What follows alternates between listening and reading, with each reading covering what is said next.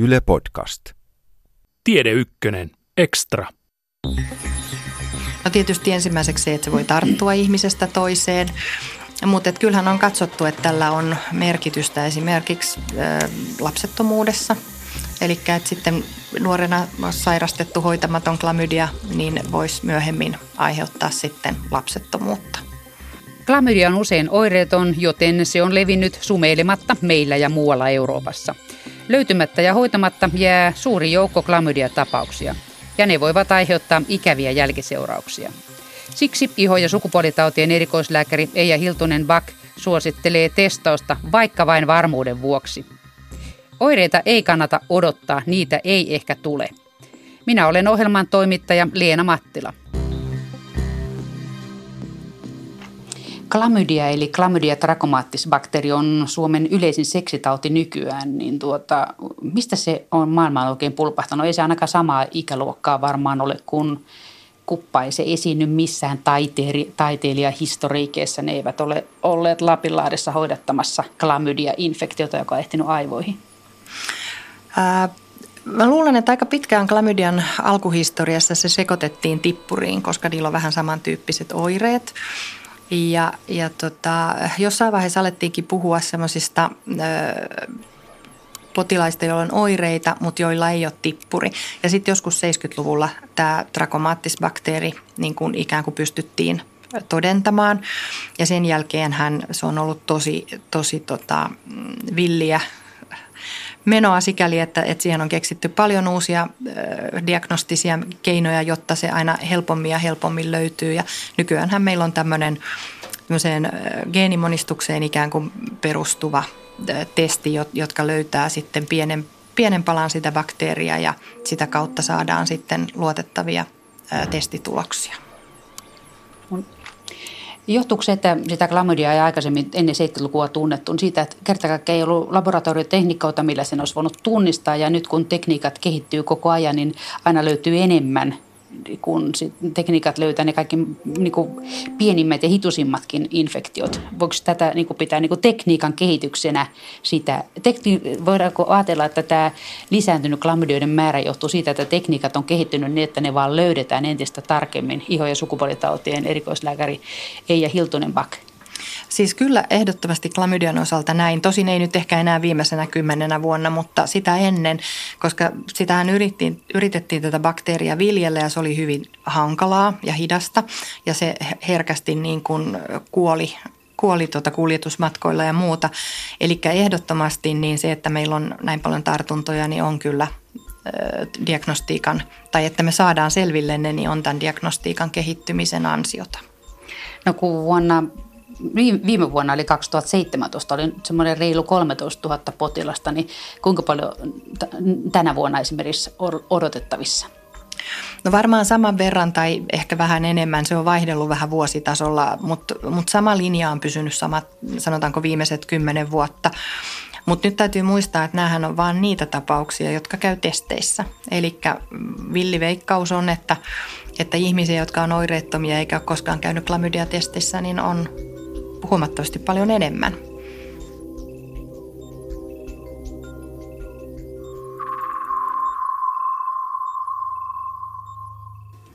Mitä sitten tapahtuu, jos sitä klamydiaa ei löydetä ja se jää oireettomana hoitamatta?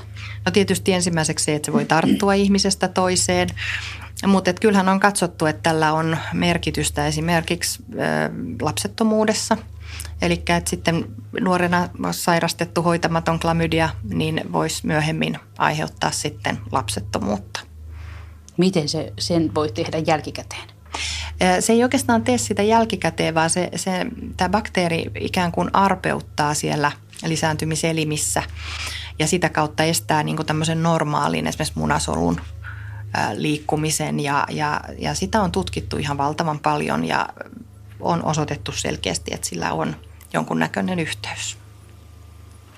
Kun näistä tunnistetuista klamydia-tapauksista niin reilu puolet, 65% on alle 25-vuotiailla, niin onko tämä sitten joku nuorten tauti? No tätä on pitkälti pidetty nuorten opiskelijoiden tautina ja nimenomaan Suomessa tämä on ollut vielä silleen, että tämä on aina saatu enimmäkseen Suomesta tämä tartunta. Tässä varmaan osasyynä on se, että se on menestynyt niin hyvin, on se, että se on oireeton, hyvin vähäoireinen joka tapauksessa. Ja sitten kuitenkin nuoret etsii sitä vakituisempaa seksikumppania. Heillä on useita kumppaneita, jolloin tämmöinen oireeton infektio tietysti leviää sitten hirveän helposti. Kun nämä muut sukupuolitaudit, tai siis kaikki sukupuolitaudit on evoluution kuluessa onnistunut tässä nyt muutamassa 10 vuodessa heittäytymään oireettomiksi, niin onko tämä klamydia aina ollut semmoinen, että se on varsin vähäoireinen, kun se on pystynyt leviämään niinkin laajalle väestössä, että se on ennätys sukupuolitauti Suomen maassa nykyään ja varmaan muuallakin maailmassa? Joo, sen taudinkuvaan on aina liittynyt tämmöinen hyvin lievät oireet, jotka varsinkin esimerkiksi jos naisilla ajattelee, että on alavatsakipua tai lisääntynyttä valkovuotoa, niin sehän nyt voi johtua mistä vaan. Että ehkä se, että ihmiset ei ole pystynyt tunnistamaan, että kysymyksessä on tauti.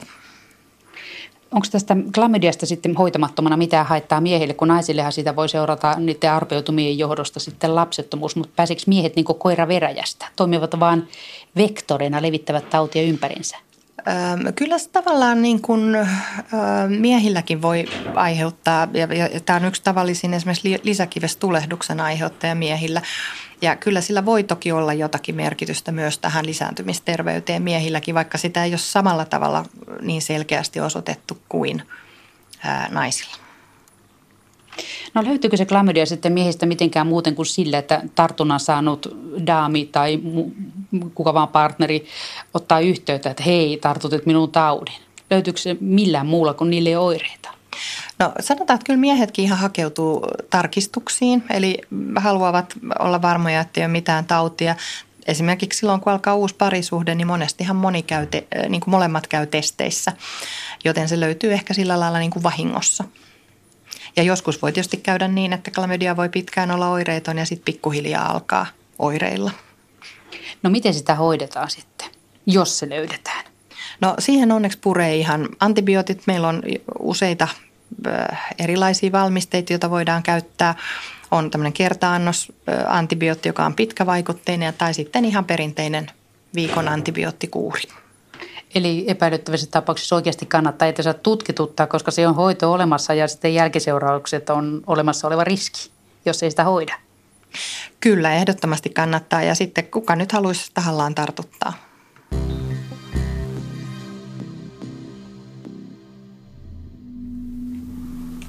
No mistä näitä klamydiatartuntoja sitten yleisesti ottaen nykyään saadaan?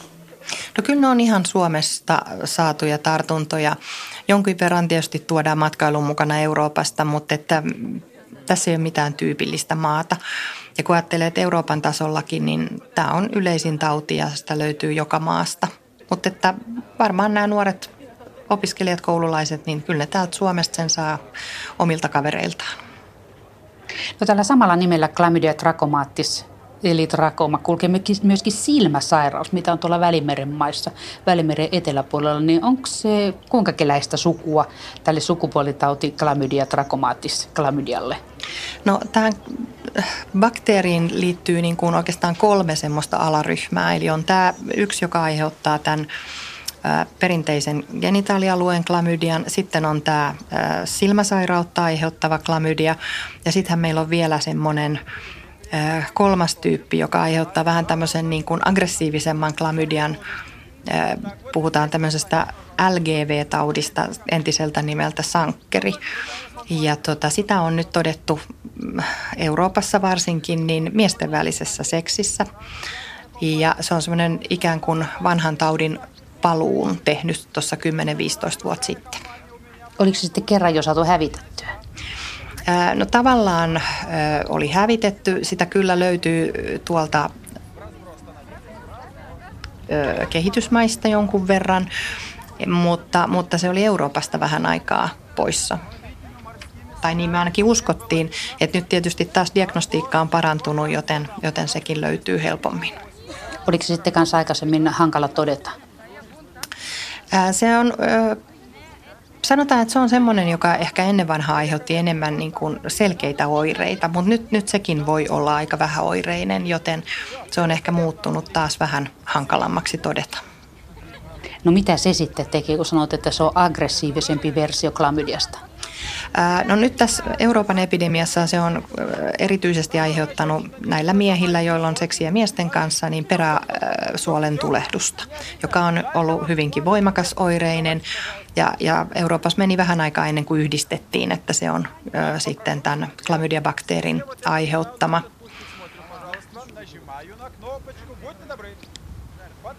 Ja sitten sen lisäksi niin se ikään kuin on vähän tämmöinen niin kuin yleisinfektio toisin kuin tämä perinteinen klamydia, joka pysyy siellä genitaalialueen limakalvolla.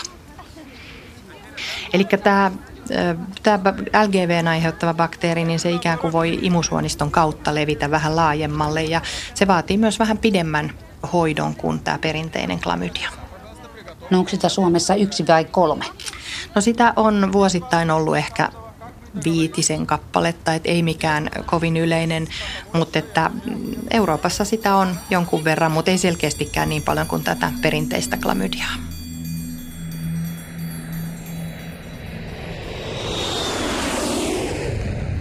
No onko se odotettavissa, että kun matkailu avartaa, niin se lentelee tänne lentokoneen kyydissä jonkun ihmisen matkassa? No sitä on varmaan jo tapahtunut, kun ajatellaan, että se alkoi se epidemia ikään kuin tuossa 15 vuotta sitten, niin kyllä se on ehtinyt sen, kun on. No jos ajatellaan, että se 15 vuotta sitten tuolla Hollannissa ikään kuin keksittiin uudelleen, niin kyllähän tämä on aika hitaasti levinnyt tänne meille päin. Mutta, ja tietysti se, että se on tietysti lähinnä miesten välisessä seksissä, eli sitä ei niin kuin toistaiseksi ainakaan tarvitse nyt sit heteroseksi piirissä olevien ihmisten olla huolissaan. Painosanalla toistaiseksi.